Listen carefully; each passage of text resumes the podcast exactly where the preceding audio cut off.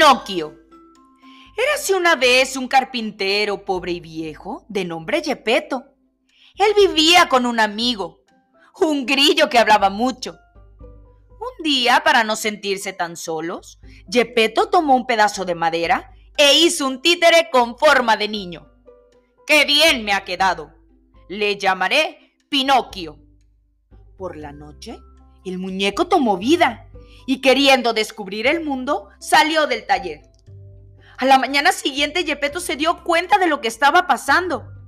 Pinocchio no estaba, tenía vida y tenía que ir a buscarlo. Pero cuando lo encontró, Pinocchio no quería regresar a casa. Armó un escándalo.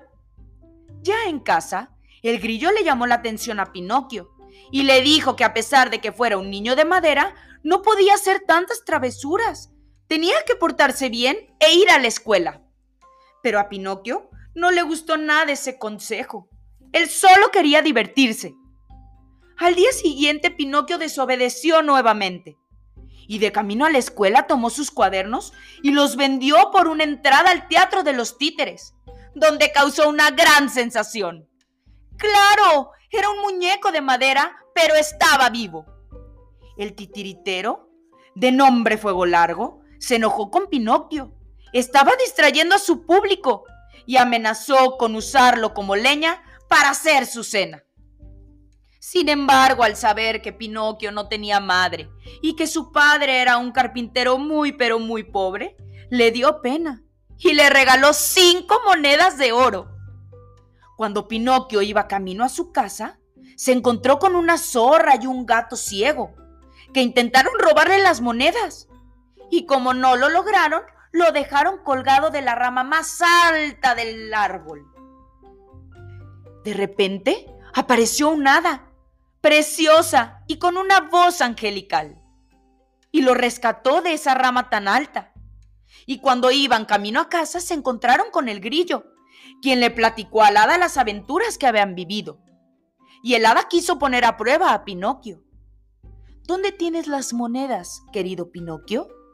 Las he perdido. Pero las tenía en el bolsillo del pantalón y cuando dijo esa mentira le creció enormemente la nariz a Pinocchio. ¡Ay!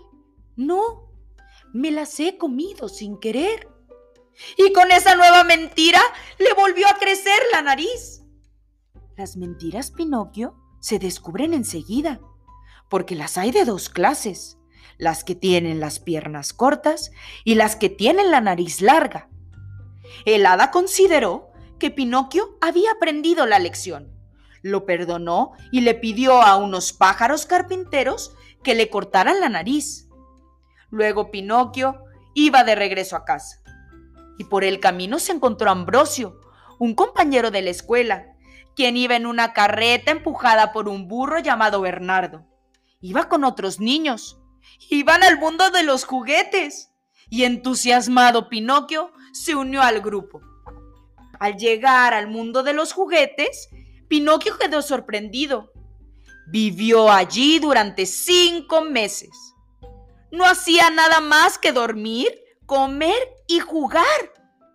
Hasta que un día se dio cuenta que tenía unas orejotas, que su cola estaba muy pero muy larga. ¡Ah! ¡Ah! Y que al hablar empezaba a rebuznar se estaba convirtiendo en un burro. Pero el hada de nuevo se compadeció de él y le devolvió su aspecto.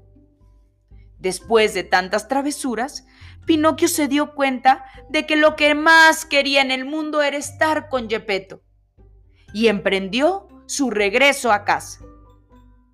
Llegó al mar y se cayó y como era de madera, flotó pero de repente apareció una ballena muy, pero muy grande, quien abrió su boca y se lo tragó de un bocado. Al estar dentro de la ballena, Pinocchio se encontró con Gepetto.